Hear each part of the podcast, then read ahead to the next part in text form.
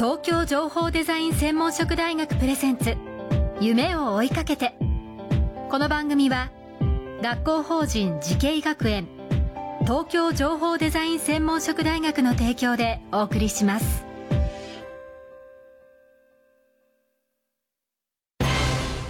こんな未来あったらいいな。こんな世界できたらいいな。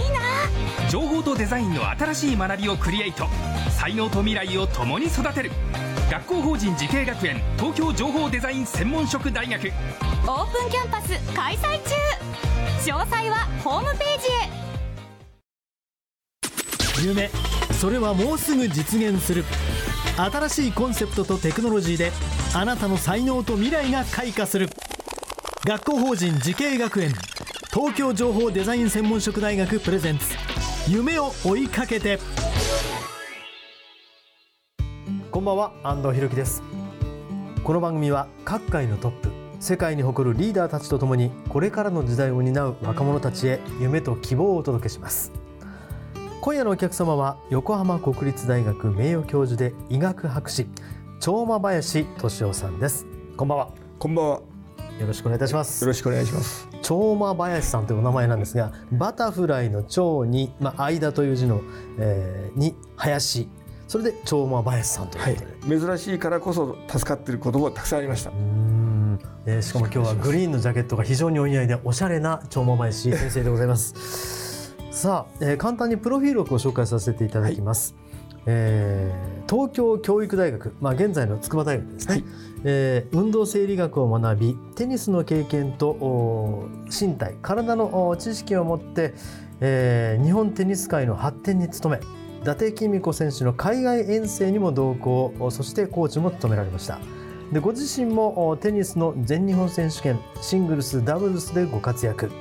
その後運動生理学と健康心理学そしてスポーツ医学などスポーツと医学の架け橋となった活動を現在も続けていらっしゃいます、えーご自身のテニスのプレイヤーとしても全日本選手権活躍ということでこれは結構まあいわゆる若い頃からやられていたんですか？いや僕はあのソフト軟式テニスを高校の1年間だけやったんですけど、はいあとテニスは大学から始めました。え公式は大学から大学からです。遅咲きです。それで全日本ですか？はい。全日本卒業してからですけど、やっぱり運が良くていいパートナーに巡り合って、いやいやどれだけの才能ですか？いやいやさ運が良かったんじゃないかと思うんですけどね。アスリートとしても超一流の長間林先生でございますがそのテニス他のスポーツを通じてあのいわゆる体の影響、はい。さらにはその科学的にやる、はい。さらにこうメンタル精神的な部分を含めての、まあ、いわゆる研究、はい。それを伝達ということをされているということでよろしい。ですか、やっぱりあのよく心技体ってスポーツのことを言うんですけど、うん。やっぱりあの僕もよく考えたんですけど、はい。やっぱり体があって初めて技術や心理がついてくるうん。大義心これゴルフの青木功さんも言ってるんですよね。はそれは人間の健康だってうん。体がまず基本じゃないですか、いはい。ですから体をどうやって壊れないようにして普段から鍛えてうん。そしてその種目に合った、まあ、テニスならテニスで自分のテニススタイルっていうのが当然生まれてくるわけなんですよ。はいはい。ネットで出る方が好きだとか後ろで頑張る方が好きだとか。それに合わせた体力作り。うん。そして技。でその中で頑張ることによっていわゆるメンタルも強くなってくるんですね。うん。諦めない。はい、でも以前はそれをこう根性とかはい。気合という形で、まあえー鍛える精神を鍛えるみたいなところがありましたけどはい。これは科学的なアプローチでいわゆる、えーいい方向に持っていけるということですよね。そうですね。あのすごくテニスという競技を、はい。まあ、分析してうん。それに見合ったトレーニングをするうんそれに見合った打ち方をするとか、はい。い、うことになってきてますね。まあ、それに裏打ちされて精神的にも諦めないようになるとはい。いうことなんでしょうかね。やっぱりあのできたっていう達成感。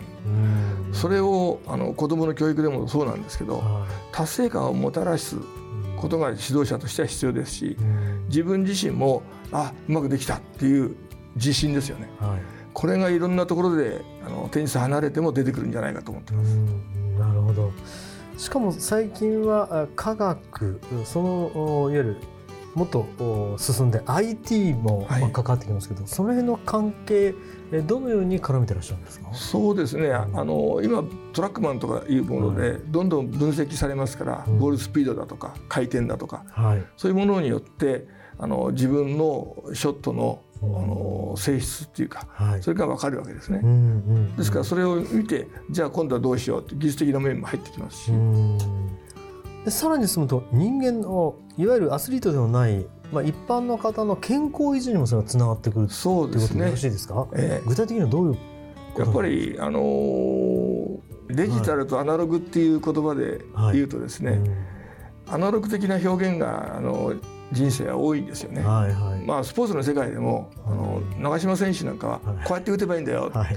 ああやって打つんだよとかっていう感じでいいですけども、はい。あれをデジタル化するとですうんうね、ん。きっちりあのお互いが教える方も教わる方も分かるような共通の言語が僕はデジタルだと思うんですよ。はい、ですからその長嶋さんに言ってバーッと来てバーンと打つんだっていうのを あのデジタルによって共通言語化できるということです。そうですね。それではい。どこで打つかっていう打点ってはいいうのはすごく大事で,、うん。で飛んでくるボールを振り抜いたラケットで打つわけですね。はい。じゃあ空中の3次元の世界に時間っていう概念が入るから実は4次元なんですけど、うん。体とそのボールとの距離感とか、はい。なんかどうやって自分自身認識するんだっていうことで指導者が悩むところなんですね。うんうんうん。でですから僕はいろいろあちこちで教えてきてその自分の体のデジタル化。はい。うん。例えばおへその位置だったらはい。横向いておへその位置ってこうなりますよね。おへそとか肩とか手首肘とかはい。こういう関節が全部デジタルの起点になるわけです。はあなるほど。それで共通理解が出るからうん。教え方が非常にシンプルになる。うん分かりやすく。そうですね。まあこの辺とかね 言ってたことをちゃんとデジタルにすると、えーラジオを聴きの皆さんにも多分分かっていただけると思うんですけど、例えばラジオを聞いてるお客さんにも分かるようにもできますからねそうで。すね。この数字を出してこのお数字のこの位置だとはいいうことができるということですよね。まあそういう長間林さんなどの、えー働きによって日本人テニスプレーヤーがですねはい。将来グランドスラム、えー優勝なんていう日は来ますかね個人的にはどう思う？いやー欲しいですね。はい欲しいです。ただあの大坂なおみ選手みたいな、はい。ああいう体力的に恵まれて、そしてメンタルも強くて、はい。技術力もあって、はい。ああいう人もいましたし、ん。錦織さんもいましたし、はえーまああの出ないことはないと思うんですけども、うん非常にあの僕らが若い頃は180センチあれば男子はですね、はい。かなり世界のトップレベルにいけると。はい。今は190超えますもんね。はい。ですから形態的に日本人がちょっと劣っているわけですね、欧米と比べて、はいはいそれを補うだけのテクニックやメンタルをつけていけば、まあ、今西岡選手が頑張ってきてますから、はいまあ、トッププレーヤーっていうか本当のナンバーワンになるっていうのはもうただそれだけじゃいけないと思いますいかいかないと思いますけども、はいはい可能性はないとは思いません、そうですねね。今の若い人に期待してます。はい、力強いお言葉いただきました。まあ、あー女性はね、大坂なおみ選手がグランドスラム優勝はしましたけど、はい男子がね、これから頑張っていただきたいと思っております。えー今夜のお客様は横浜国立大学名誉教授で医学博士長間林俊夫さんでございました。またえー次回もよろしくお願いします。よろしくお願いします。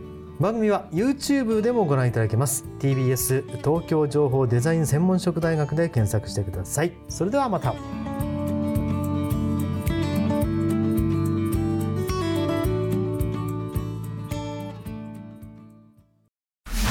工学と人工知能。